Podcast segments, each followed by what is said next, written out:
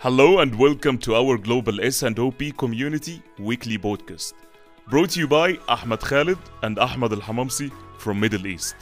Our Global S&OP Community Podcast mission is to build a global community from supply chain, marketing, trade marketing, sales and finance all over the world, where everyone's voice could be heard and listened. Every week, we host a new episode with great thought leader in the S&OP industry. We believe that one word, one story, or one conversation could open up the light in the screen of your consciousness and you'll never be the same again. We discuss hot and trending topics with our subject matter experts by asking the right questions that uncover their valuable experience in our show. You can visit our website ahmedkhaled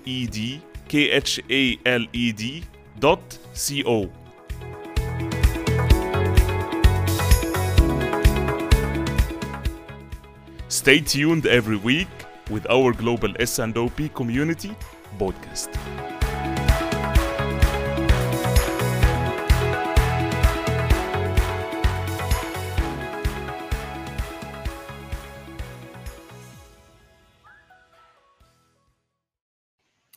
And our thought leader today is definitely Yasser Abdullah.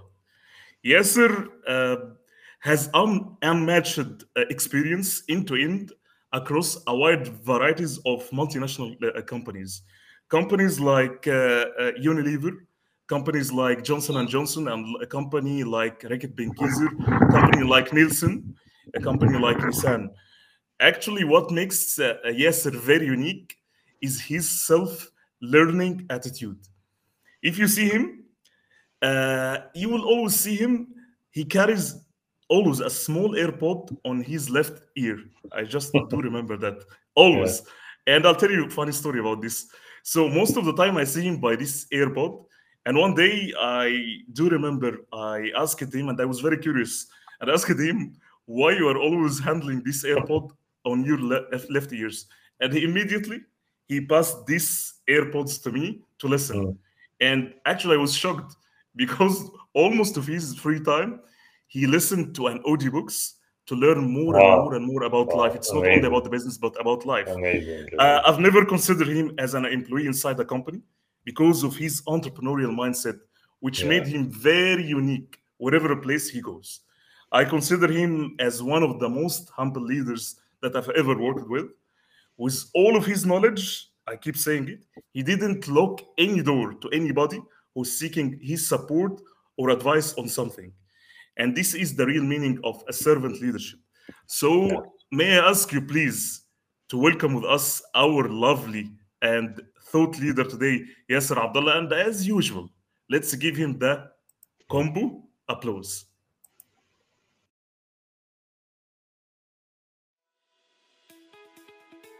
Hello and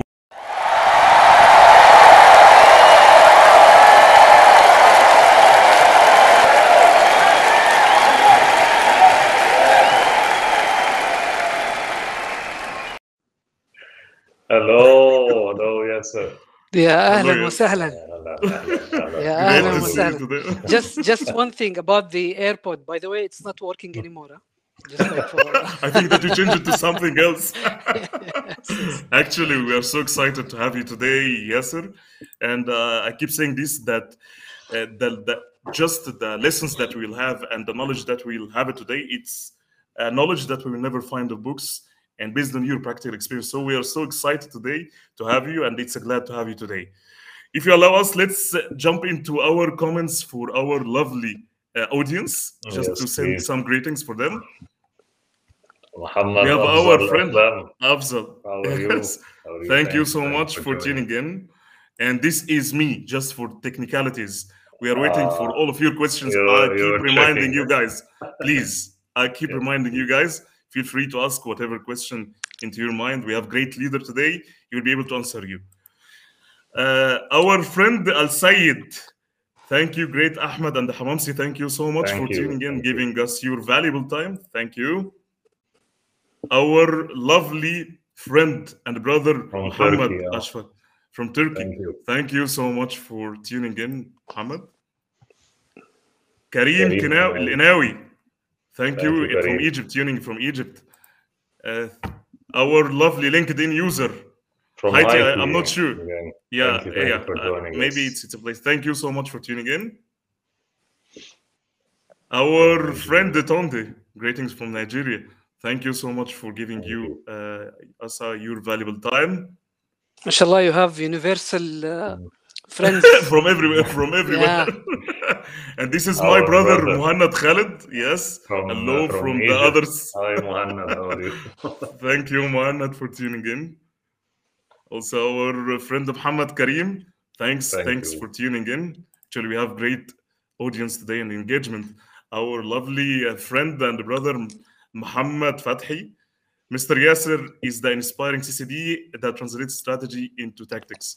Thank you. And definitely, you'll see today with our great uh, insights and values, we reveal a lot of things based on Yasser's experience. Thank you, Muhammad. Uslama, nice one. Thank you so much for tuning Thank in. you so much. Thank you. Our uh, friend uh, Shadi. Jackie. Hi, Hi, friends. Hi, Shadi. How are you? Thank you so much, friend. Uh, Dr. Adel El Bouti. Hello, hello. Thank you so much for Hi, tuning in. hi, doctor. Thank you so much. I think we can stay. We will not have the episode today and send greetings for our friends today. Thank you, Thank so you, much. Robert, for joining from Kenya, of course. Yes. Yeah. Thank you guys for tuning in. The last but not least, maybe we have another two, and then we can start our episode. Yes. Our friend Khalid Al Tawusi, greetings, great session from great leaders. Thank you so much, Thank you so Khalid. much. Last, our friend Jackie. Okay. Hey, thank you so much for tuning in, guys. Just to to set the expectations, due to the limited time of our episode today, feel free to ping us with your questions, and definitely we will jump into your questions just the sake of the time. And Yasser, again, welcome again to the show. We're so excited to have you in our show today. And let us start based on our topic today. And I think it's very compelling and very excited topic today, which is how can we uh, just move from a business strategy into a channel strategy? We need your experience on that because it's a very big topic and it's a very uh, uh, sensitive topic. I would say most CEOs they have struggled on it. They are very good in setting vision. They are very good in setting business imperatives. But when it comes to deploying it into channel or category strategy, they stopped. So if I have a business strategy, how can I deploy it into a channel or a category category strategy based on your experience? طيب first of all يعني thank you guys for the uh, nice introduction I hope I can stand up to that expectation that you have uh, set for me uh, I was lucky to work with you Ahmed in Unilever and, and knowing you Thank you. Hamamsi now in the in the Thank you podcast so much. Thank I am a fan of the work that you've been doing guys just uh, keep doing what you're doing Thank- it's really good thank it's you. it's you. uh, Thank you. it's always beneficial to share knowledge with with people and everyone. Now uh, i do have i would say experience uh, in developing channel strategies and whatever i'll be saying is based on the knowledge that i have accumulated myself. Uh, not necessarily this knowledge can be applicable to different industries or or, or different True. categories but this is the accumulation of experience and knowledge that i have myself uh, definitely there might be people who are more experienced in the podcast and who would know better. Uh, so so uh, my feedback is going to be my personal opinion and experience of whatever i've done i've done so far. Uh, now doing a channel strategy i mean like if, if if you start with the basic understanding what is a strategy actually? Strategy is is is a way of achieving a certain objective that you have okay your objective is to uh, sell uh, more products. Okay for whatever product that you are selling be it water be it candy uh, whatever. So uh, to sell and, and increase your sales what's what's the strategy? I need to know where i should be selling these products right? So uh, should i sell it in a supermarket or i sell it in a pharmacy or i sell it in in in in, in a small grocery or a large grocery uh, so a question here might be uh, which which place before going to the word of channel which place i should sell my product in is it a supermarket versus a pharmacy versus a large grocery, whatever. Uh, the way to know which place that you should be selling your product is through data. Uh, and in our industry, the FMCG industry, the data is uh, Nielsen or EPOS, electronic point Yeah. of sale data. So, so once you have an access to these type of data, you can identify which place sells your product the most, which is the category. How does the category look like? You know, so if if uh, let's assume you are you are selling water, so uh, logically most of the water are, are being sold in in in uh, in, in uh, large and small groceries, then supermarket. Uh, so if I'm launching a new product in in the water category, then I should be focusing where the category is in right now. It's in, in traditional trade, then then supermarket. Then I go uh, uh, one layer more uh, deeper. Which which product, which pack size are sold in large grocery, small grocery versus versus supermarket. Then I go a further level and I check at what what price point. Is it a one dirham or a five dirham or a one liter, uh, whatever. Accordingly, once I have that that I would say channel uh, Map. Yeah. map, then I can design my my my strategy accordingly.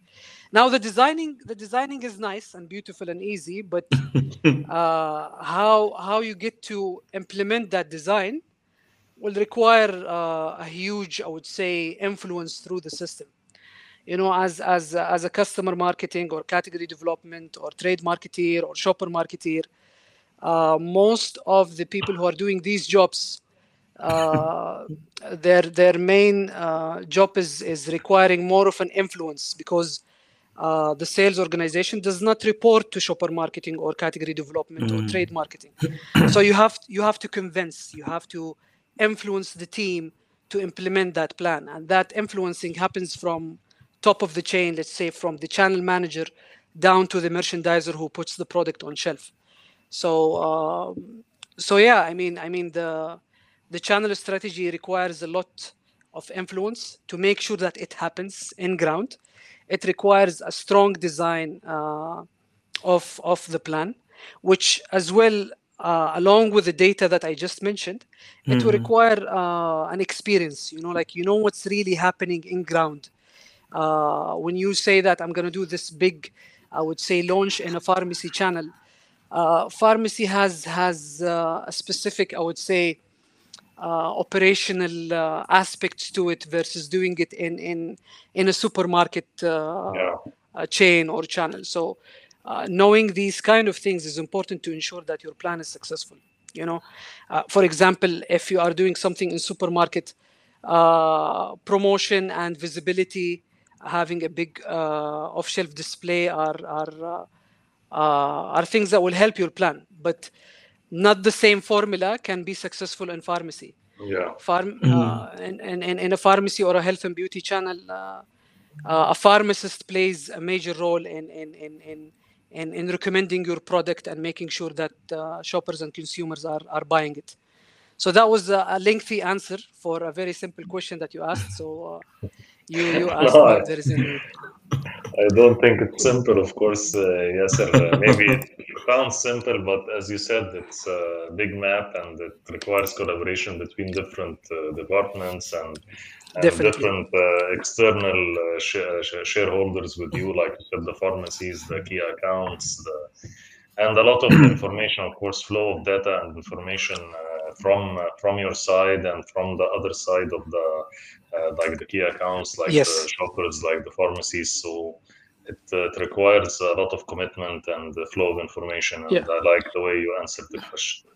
So just, Actually- just, uh, ju- ju- just to add one thing, guys. I mean, Yes. Now the the the answer I give is is most likely can can be easy to understand for for people with let's say more than five years of experience to ten years and Yeah. more of experience. Uh, now for for let's say fresh grads who are like entering the the job or the industry itself, it's it's a it's it's a different way. You know, like there is there is a certain uh, I would say thinking templates that they have to to think accordingly. You know, like there are certain steps A, B, and C that they need to follow to do a proper, ca- I would say, category and channel uh, strategy. Uh, now, for someone experienced, it, it it will be more easy to come up with a strategy just by, I mean, like quickly looking at the data and understand and doing a market visit. I would say to the to, to the channels that you're planning to do a strategy for, so you would be able to figure out what you need to do. So again, I mean, like the, the answer would be um, different if if it's if it's for a fresh uh, to to to Gradual. an experienced. Yeah. De- definitely. Yes, sir. I think that you opened a very nice point, which is to deploy a business into channel strategy, think that you have to rely on data. And this is the most important thing that you have discussed or you have just mentioned it. Because if you you don't have a data and these data just give you insights and these insights can give you a wisdom that you can take the right decisions with with the right channels you will be very obsolete in that point. And what i'm, I'm just asking myself what kind of data as you said it could be starting top down.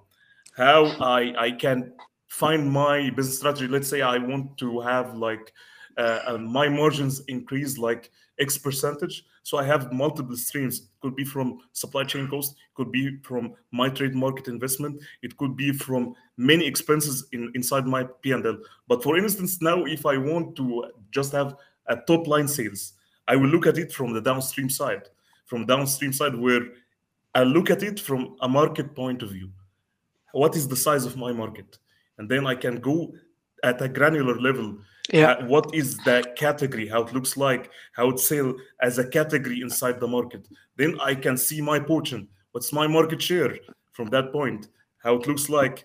And now the second point how, what is my brand equity? How it looks like?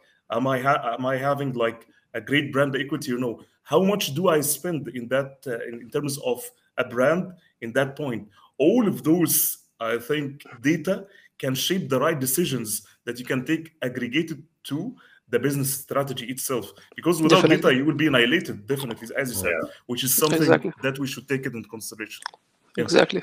Exactly. I think uh, definitely. Uh, yes, you wanted to say something? Yeah, um, I like something came up into my mind while Ahmed was Yeah. speaking. I mean, and even the strategy will be way different if you are doing uh, a strategy for uh, a pure innovation. You know, not not not a product extension. It's not like a new pack size that you are launching or a new variant that you're launching.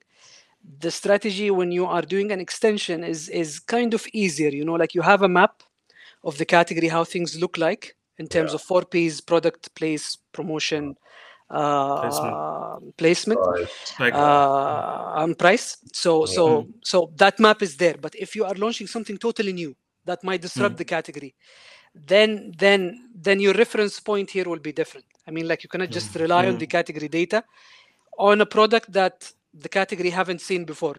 You get my point? mhm, mhm. so so so so that that as well is, is is a different way of looking at things i mean is is is the the the strategy that i'm making for this product is is is an extension we are just launching a new pack size in a in, a- in a readily available pack size um, segment that we were not there or it's a new variant that as well in a available variant that we did not have so this is an easy way to plan a strategy versus you are bringing a totally new product into the category and and, and you plan uh, you plan differently Yeah, exactly. Hamamsi, It's please, an, please. uh, an innovation. Please go ahead. please Give it, uh,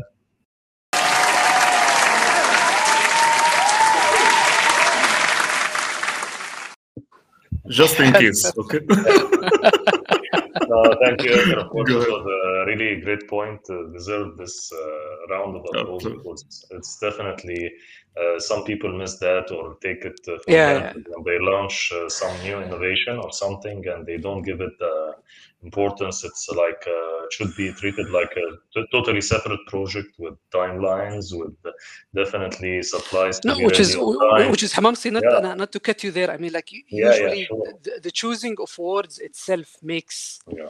makes the Mhm. project i mean like different i mean like you cannot you cannot call a product extension innovation you know Good.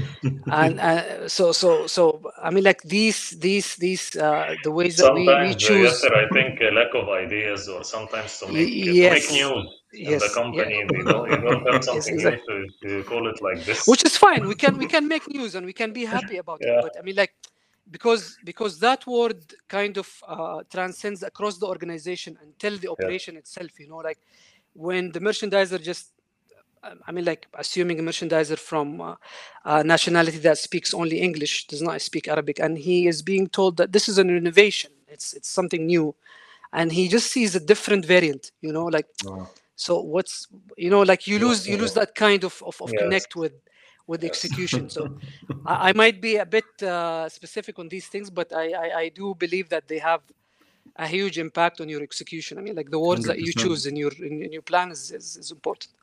Hundred percent. Thank you, uh, Yasser and Ahmed. I'll jump into the first question from our LinkedIn user. So he is asking, what are criteria that, uh, to judge your sales channel is achieving its objective? how you can control new launch products replacing existing product how you control your reverse logistics i think that so there are uh, three, questions. three questions in one and i think very combo it's combo, combo. and comprehensive uh, question so, yes uh, I think, I think he's talking question. about like the OKR or here or like the criteria, like what are the KPIs for the first question? Yeah. Yeah, I mean, like the KPIs, it's what what what uh, the company KPIs are. Is it is it uh, IMS? Is it market sales? Is it shares? Is it is it uh, profitability? I mean, it's it's uh, one of these three things. You know, I mean, like it's rarely that you can hit the three. You have a sell-in and you have a market share and you have also a profitable growth. So, so the criteria is is whatever the uh, I would say the the management the company agrees on you know i mean like uh, we are going after market share in this quarter then then market share is the criteria are we gaining share uh, across our top categories in this channel or no uh, this mm-hmm. is one thing if it's if it's a bottom line on profitability then this is another thing are we uh, growing more net sales in the in the mm-hmm. in in uh, within this channel or no so this would require more savings of of uh, of promotion and more selling of of uh, high net sales items and these kind of stuff. So so the KPIs get get, get to be set by by by what is the, the company strategy, what is the game plan. Um, so this is what comes up into my mind, to be honest, for the first question. For the second question, I mean, uh, again, uh, depends on the product that you are launching. If it's just an extension of a variant, you will be having definitely a very high cannibalization on the base sales that you you have. So so what is the acceptable, I mean, uh, threshold for you?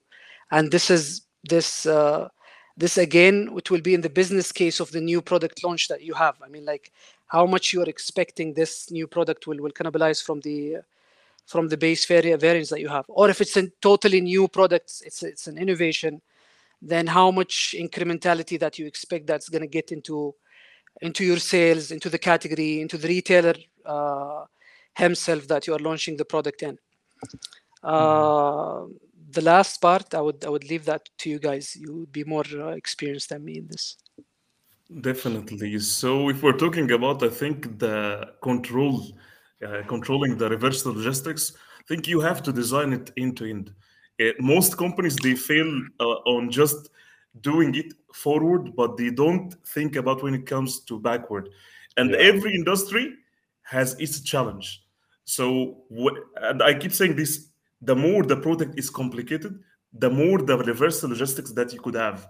So you have to design it from every aspects from a, a product point of view from an industry point of view and even from a channel point of view because not all products that you could have designing the, the reverse logistics and using like one size fits all. Because it's uh, each channel and each channel could have some challenges that it's not applicable to the other but if i want to ask uh, if i want to think about the control itself it's about designing the right ones. It's about just uh, seeing it from every aspect inside the business. It's not only about supply chain but also from financials point of view uh, how it will it will affect your invoicing, how it will affect your consolidation with your customers, how it will affect your way of dealing with the customer. Because sometimes this kind of things, the reverse logistics uh, or the returns, it could affect your reputation with your uh, customer. It could affect and devastate your SRM and CRM. So setting the control it's not easy but depends on which area you are looking at. Exactly, and to add to this, Ahmed, I think you have to be very clear in your contractual agreements with the, with all your uh, with your distributors, with your wholesalers, with with whatever. So you have to be very clear on this strategy. 100%. What will happen with the returns? Who's responsible for the returns? When are we going to send back the returns? So sometimes you are. Uh, uh, bombarded with these returns by end of the year, and you find that this is eroding and cutting from uh, from the bottom line. And uh, sometimes people, uh, because they are not following up, there is no tracking system for what's happening in, in, in, the market. I've seen this in some companies, of course, not all companies, but this happens sometimes that you're bombarded with returns and comes negative in in your P&L, and you finally find yourself like it cuts from from from from your bottom line, it eats from your eats sorry from the top line. So this uh, this part it has to be uh, controlled uh, through contractual agreements. It has to be i think to add it has to be like follow up month by month on on these returns so that you're not like it's not like a shock by end of the year that we're having this amount of returns and uh, these products that are not sold because for example we pushed the products to the wrong channels like you like you said uh, ahmed so i echo your voice here yeah Thank you, Hamamsi. It's it's nice answer. So I'll jump into the next question. Sure. Thank you, Yasser. Also, uh, our friend Khaled Al Tawusi, he's asking how you manage category channel strategy when major accounts in channel have their own private labels. Oh, this is very, this is uh, this is nice. a very nice question, and actually. Uh, uh, as far as I can tell, I haven't found an answer for. I mean, like especially in yeah. categories where uh, where the retailer is huge and it's private label, it's almost uh, kind of uh, challenging you as a category leader. You know, mm-hmm. so in that situation it becomes difficult because uh, this private label is uh, way profitable for the retailer than than than your product. Uh, now, one of the things that we tried before is is is uh, is uh, kind of to use, I would say, data and scientifically prove that uh, the the the frequency of purchases that I'll be having uh, with my product is still higher than your uh, yeah. than your private label, uh, and the margin that you are making versus the higher frequency of purchases that I have with the margin that you're making from my product you will lose if you keep pushing that that uh, that private label but again as let's assume in this case that i'm a category leader uh, um, I, I, I don't have visibility on the margin that the retailer is making from his own yeah. private label you get mm-hmm. my point and and it's just an assumption that i'm making that because i sell more I move more, then then I'll I'll generate more uh, profit uh, profit to you.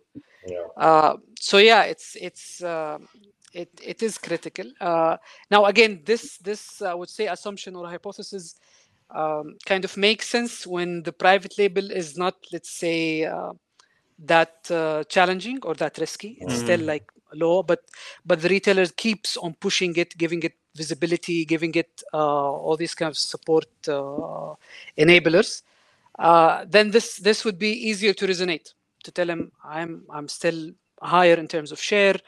This is the product that you should be pushing. This is the amount of sales that you'll be losing if you push more uh, this private label versus pushing uh, versus pushing away. I would say a higher uh, a higher product in terms of share and and, and, and sell out but yeah i mean i mean in situations where a private label is really making a huge contribution then then this is uh, this is a challenge. challenge and again and again you should look at it from a different perspective. I mean like a private label cannot jump to be a challenger and a number two brand unless the uh-huh. consumer is really accepting it you know uh, unless exactly. unless there is there is there is an acceptance from consumer uh, side and there is offtake you know uh, consumer is not uh, will not buy something that uh, bad at the end of the day.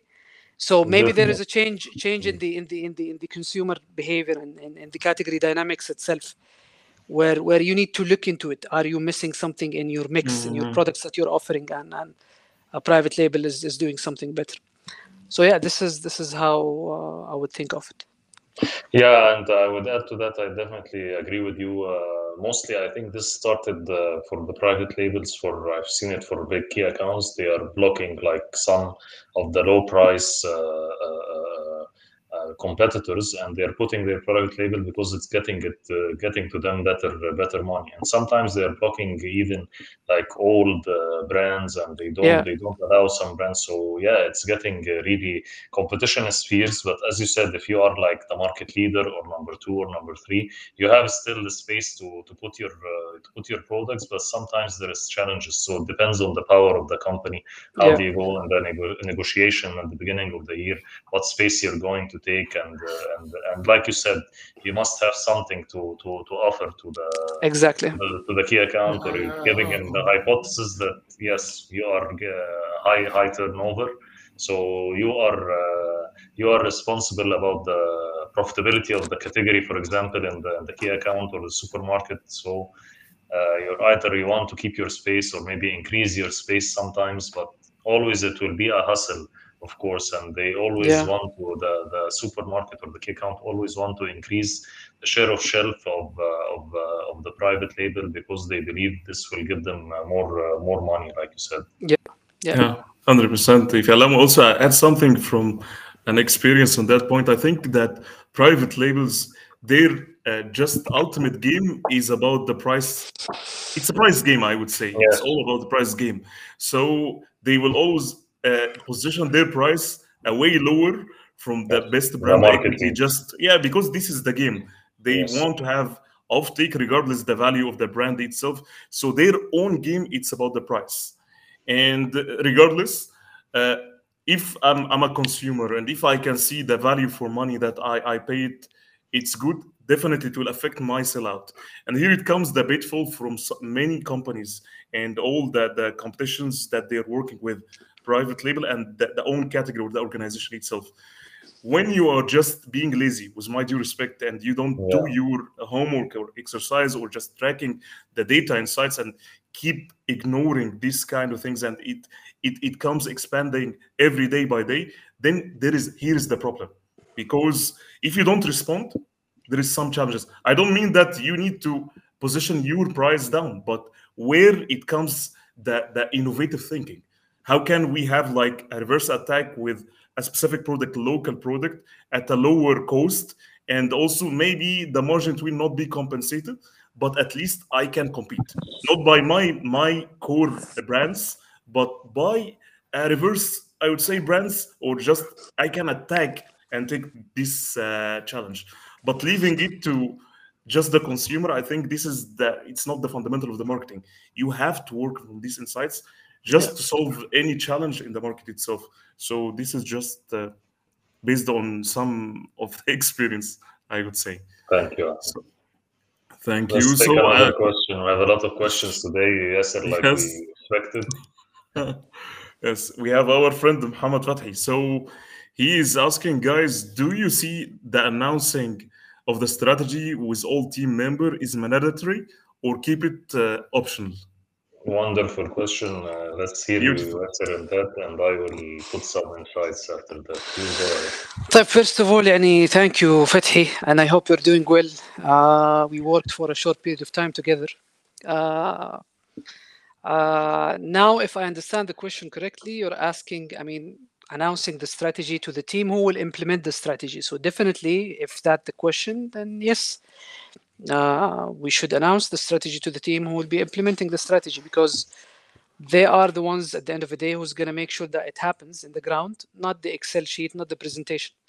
And it's not only it's not only announcing; it's it's uh, announcing, tracking, convincing. If it takes that you go and meet the customer yourself as as uh, a strategy designer, I would call it for now.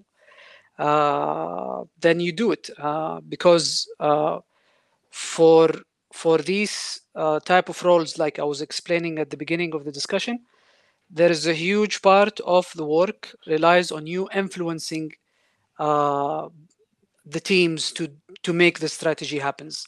You will not get to implement the strategy by your own self. It's going to be through teams, through people. So uh, if I understand the the question correctly, I mean definitely it's it's way more than announcing is lots of influencing that needs to happen in ground.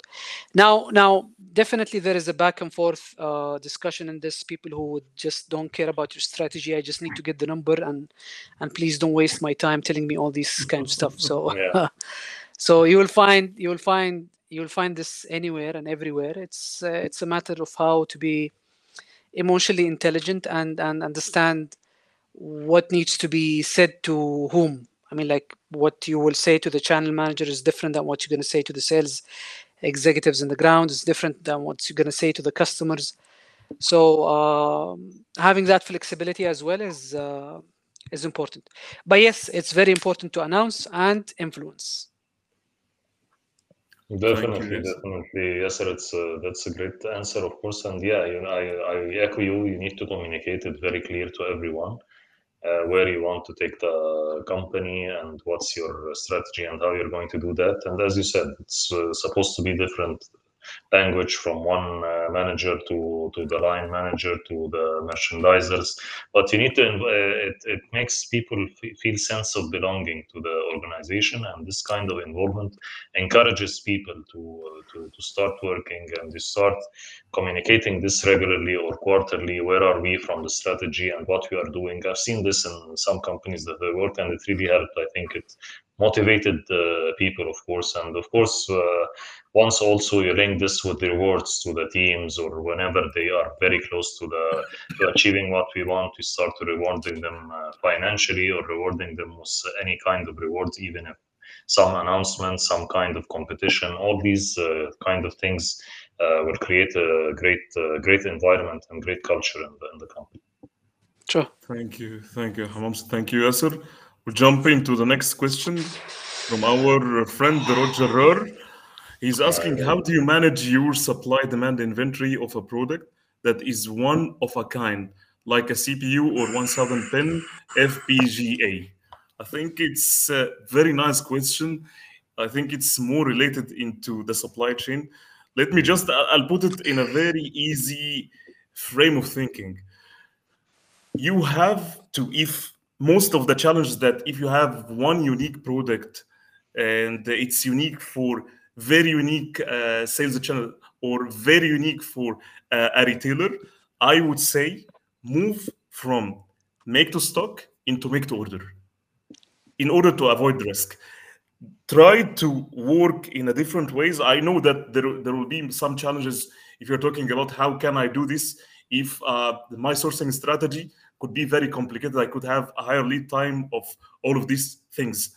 You have to find a way to make your supply chain very flexible and you have to work on your sourcing strategies. Try to do that. Because this is uh, a, a risk in inventory. Unique codes or unique skus it's very risky.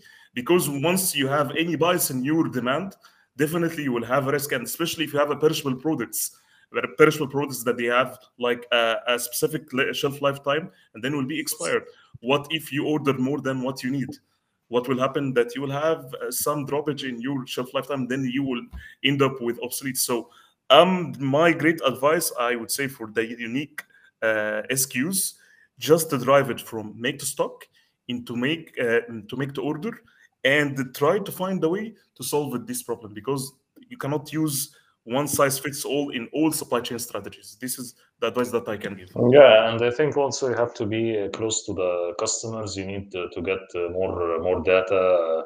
Uh, the more, of course, you get data and information, the more you'll be flexible in uh, in, in your uh, in your demand and meeting your your demand. And uh, because it's a risk, of course, if it's like unique and it's inexpensive, for example, product or something like that, that's why Ahmed uh, advises to move to make to order so that you don't stock and you don't lose, uh, of course, uh, having a high Inventory. inventory from this.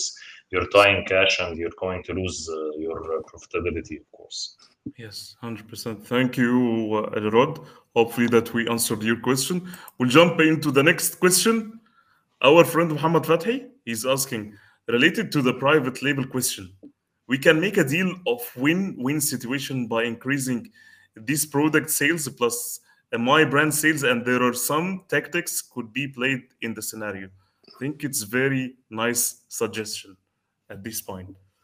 Yeah. Thank you. Thank you so much, Muhammad. Just Yasser, um, let's move a little bit into the coming question. I think it's a very interesting one. Uh, I see, you know, it's a trendy inside most companies where at the beginning of the year you have beautiful cash, you have beautiful budget, and the the budget it's top. You are very secured based on the the OP that you have for the full year, but when you move forward month by month, month by month, then the budget start to be annihilated or some challenges happened. Then, due to the pressure that you have it on the margin themselves, the easiest way to uh, have like uh, a cut with it's the market investment. It's not the supply chain cost because supply chain cost you need to have longer lead time or longer time to have this kind of expenses or just savings. The easiest one, which is reducing or just cut a budget from a specific category. However, we need to have the same sales. When you face this kind of challenges, when I have a specific budget in order to have I have my baseline and I have my promo intensity, this will have my incremental total sales, total forecast. When I have a, a budget cut and I'm a CEO and I want to have the same sales, and uh, let's say that I give you like 25% budget cut, I need the same sales. How? What is the best way to uh, cater for this strategy? I know it's not easy, but uh, I'm looking for. No, it's very easy, and there is a straightforward answer to it. Always build a buffer in your plans. So, because because this will come your way anytime. Yeah. So, uh, and it comes with experience. I remember the first time we we were faced with that. I mean, like, was like, how come? And we will lose shares and we'll not be able to get IMS and all this kind of stuff. Eventually, understand that this is the this is this is something that happens everywhere in all companies, uh, and and and especially in this region because this region um, it's a profit pool i would say. Like it it it it contributes in the in the in the in the profit margin for most of multinationals more than volume margin. I mean like if you look at our region uh, definitely as volumes it's not like yeah, america or india or china or latin america or or europe. Uh, volume wise they are way bigger but like profit wise this region is way bigger so profitability here is is is always key and uh, the profit margins that we have in the region is is is the highest Yeah. so so um, i mean like the approach i take um, um, and and this is and i i see i think it's done even from top down i mean like there are Mm. buffers in the plan itself Mhm. you have to have kind of like you know what is the the threshold in which that if you get lesser budget than this you cannot do anything. And you have to know what is the extra amount that you can uh, still deploy and get more share. And and you are fine if if if they will cut that uh, uh, that Mm. amount in a way. Uh, and and that will require a very deep understanding of your plan and your spend by by account by channel by promo type by activity. Uh, that that strong understanding will help you have that flexibility in your planning so you you will you can put these uh, i would say uh, shock absorbers you know like when you get a shock Yeah. that Mhm. they they they they help you so uh, so usually yes this is this is the answer that i would give and and again it's a normal demand that happens in all companies and from all type of uh, managements uh, um, uh, a change in direction in the middle of the quarter or in the middle of the month Yeah. and and uh, at the end of the day um, we have to deliver you know Yes. Can I make it more hard, please Yeah. please? In case if we don't have uh, a buffer, and uh, I'm a CEO, and I'm asking guys, I want this kind of sales, and I uh, dropped the budget that we have by 25%, and I need you to do it. What what is the best way to deal with that situation? I'm just talking Yeah, from that so- perspective so- so because from that- it's the reali- reality. From that point assuming you don't have a buffer so uh, from that point i mean i mean i would not just go straight forward and say definitely we cannot achieve that number but Mm. it, there should be a storytelling you know like Uh, I mean, like that budget I had, this is the building block that it contributes in in making. That budget was spent behind these promos, behind Mhm. these new launches, behind uh, uh, these incentives to uh, sales team to drive distribution in certain channel. Now uh, I can compensate some through uh, selling uh, high net sales items in certain accounts. I list new uh, products that that uh, that were not listed in certain accounts. These will give me this incrementality, but net net, I still have this gap, which is a genuine gap due to this budget. Then, y- a- Mm. at the end of the day, it's your job to show the picture as is. You know, you cannot just go Mhm. and fake it. You cannot So, hide but- it. Yeah. but like but but but again answering no but like last year i got this budget. This year you are giving me this budget. Definitely i have this drop. This is as well is not is not a right answer that you give you know? Like you should be uh, convincing. You should show the uh, the uh, the Yeah. building blocks of your plan. Um, then you can have i would say uh, uh, a thorough discussion with with with uh, with the management with the leadership. Yes, I, I can echo. It. It's a beautiful answer, amazing, incredible answer. Because why I stressed on this, uh, Yasser and the House, because uh, most CEOs they had sometimes a rigid mind to an extent that they don't listen. Yeah. So if you are rigid and the, the also from the other side the rigidity, you will not uh, just reach to the right place. You reach you will not reach to the right point. So uh, I could easily okay, I'll do whatever you want. This budget cut, no problem at all. So what I will do, I will work, work, work, work, and then I underachieve and justify. So why shall I put myself in that position? yeah What is the way that I can see? Definitely, Hamza, go ahead. Yeah. Definitely. I think Yasser answer was, was beautiful. You have to be clear from the beginning and show that uh, what work have you done. But what you're saying is sometimes it, uh, it's driven by fear. To, for example, people fear to lose their jobs, fear that they are underachieving versus their peers or something. So they just accept, like because the top management is coming top down. So we'll cut the and do whatever you want and just get us the numbers. And like you said, uh, sometimes I've seen this in meetings. The management they don't even listen. So But it puts them in a very hard, more hard situation, Hamamsi. yes. Because if this attitude comes and the culture happens inside the organization by that way, it will be just a blame game and justifications. So Exactly. if we had this culture, you not uh, you not have anything. But if I can uh, listen and I can justify and we can speak and do uh, just a midpoint uh, discussion, reach somewhere, I could just avoid all of these uh, struggles or all of this uh, underachievement Pressure. I, I would Yeah. have. Yes. Yeah, yes, definitely. Exactly. Yes. So another question. I know that time is flying as usual. Yeah, so another question. I think it's one of also the, the one of the interesting questions. Um, we asked this question mostly to our thought leaders when it comes to to that point. What is the best uh, retail or SKU rationalization strategy that a company should uh, encounter for? Well, I I don't have, I would say, in mind, I would say a best strategy I would call, but like the way I look at it, that rarely companies look into rationalization. Usually we just go and fill shelves, you know, like they are uh, it's it's like an infinite space that we have in which we can just go and and, and, and fill shelves. So uh, so so the the exercise of rationalization itself is is something I would say very important to do, and it's always uh, critical to look into. I mean, like at least at the beginning of every year, you know, like the pipeline of new products that you are launching, and you have almost one year of performance on on products. Uh, then you know what are the tail uh, that you need to cut out out of uh, out out of your products.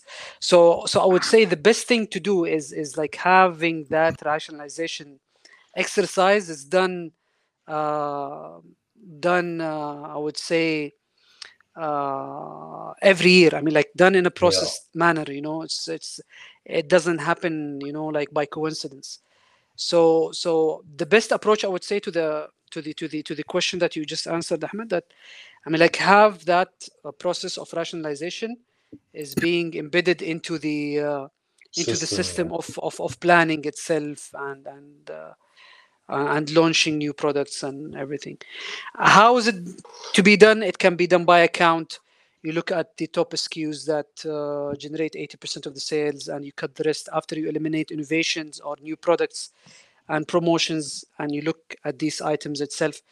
Uh, you as well need to kind of uh, uh, do it in collaboration with the retailer itself and, and, and show him the, the, the items that you will be rationalizing and, and, and removing and what is the uh, I would say incrementality that will be brought up into the category once you do this uh, mm. rationalization. So again, by account, you look at you look at it by SKU, you remove uh, new products, promotions, you keep the retailer informed, you show the size of price by doing this rationalization, and mm-hmm. before before all is is uh, is doing this in in in in a, in a disciplined manner, uh, consistent, and you always do a rationalization. And again, I don't think so. It requires to do a rationalization more than once a year. You know, it's it's mm-hmm. it's mm-hmm. more than enough. I think you answered one of the biggest struggles that when I was in demand planning, I didn't understand why we are looking at uh, when we're in supply chain, we're looking at a total national level when it comes to rationalization. Because for us, SKU to be rationalized, it means that it will be dis- discontinued totally from a total national level, at a total geographical level, whatever we're looking at. And the, the, interesting thing that sometimes you see some SKUs they have some histories at the specific accounts, and then it's off. Got it. But still, it's selling in another accounts.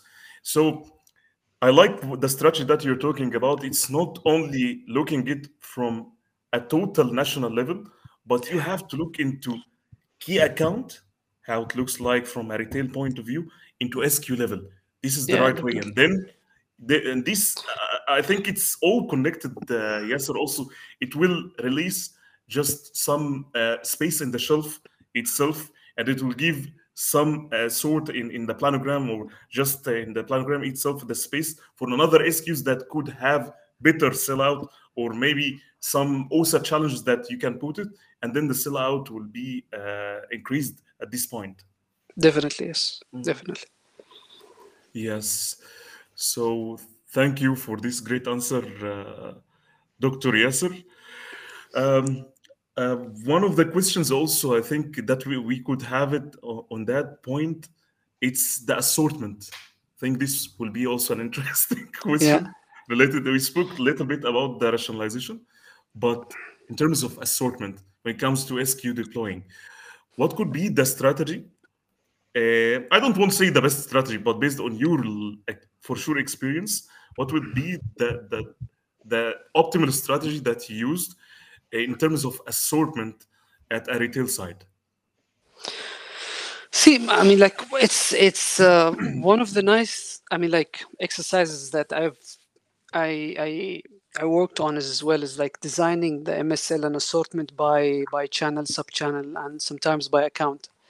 Mm. Uh, and and and it's uh, again it goes back to the first point that we were mentioning at the beginning of the uh, discussion is how does the category look like by SKU in in the channel and in the in the sub channel or in the account itself uh, having that that map helps you design your assortment helps you as well mm-hmm. to minimize any rationalization requirement later on like it's it's it's mm-hmm. one uh, one cycle if you have a very good i would say input assortment plan by account by sub channel that will help as well to minimize any rationalization that uh, you will need to do later on so so usually i would look into uh, epos i would look into nielsen i see the sales by sku by pack size uh, and the sub channel uh, uh, modern trade, supermarket, and hypers.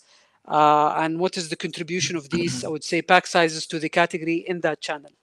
Mm-hmm. so I will, I will, I will, I would say that in supermarket, I would say uh, 50% of the sales in a certain category uh, comes from a 500 ml pack size. So I should have a 500 ml pack size.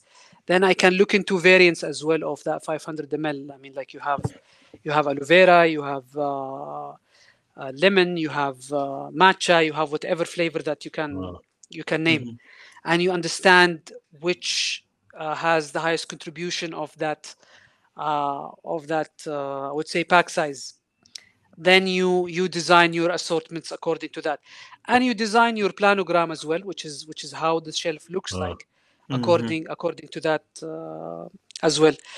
So uh, assortment, MSL, uh, rationalization, and planogram they are just one cycle of of planning that that they feed into each other and uh, and and and they work together to have a proper execution in, in ground.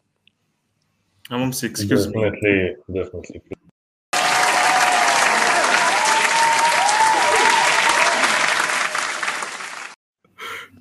It should happen, definitely. Thank you, thank you, Yasser. Of course, it was a great, uh, great answer, and it deserved this uh, this claps from uh, from Ahmed. It's one cycle at the end, and we need to to perfect it. But uh, I think Ahmed, it will take us to one uh, final question. That because the role of uh, some some companies they don't take uh, the role of the merchandisers uh, seriously. So tell us about how to the role of the merchandise, merchandisers, how directly affect the business, and how to keep them motivating and, uh, and uh, how how to set their like ta- targets or set goals for them. How do you manage merchandisers from your experience? See, uh, um, most of the interactions I had with the merchandising team is mainly in the execution part. Whenever that we have a plan that we need to execute, but definitely understanding the the uh, execution chain itself, the merchandiser is the first, I would say, frontliner, is the first person in the ground who sees what's going on and what's happening. Merchandiser is your eye on the market. What's the competition is doing? What New products are being launched. Anything. Uh, and before before anything, a merchandiser is a human being, so he's not a different creature, right? so, so, so the way you motivate a human being, a merchandiser needs to be motivated and stay engaged, and and and you can expect lots of things that coming uh, coming from there.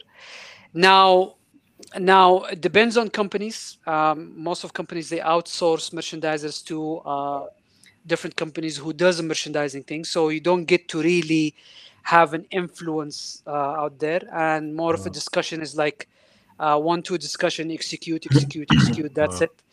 Uh, in companies where merchandisers they report to the company itself, you have more of an influence. Uh, you can Mhm. design an incentive scheme for them to d- drive a certain execution KPI, and also before before going into incentive schemes and as well. I mean, like you have to understand their current structure of incentives, the current one before coming up with anything, uh, because as well you don't want to develop uh, a tone of like incentivizing on doing their core job.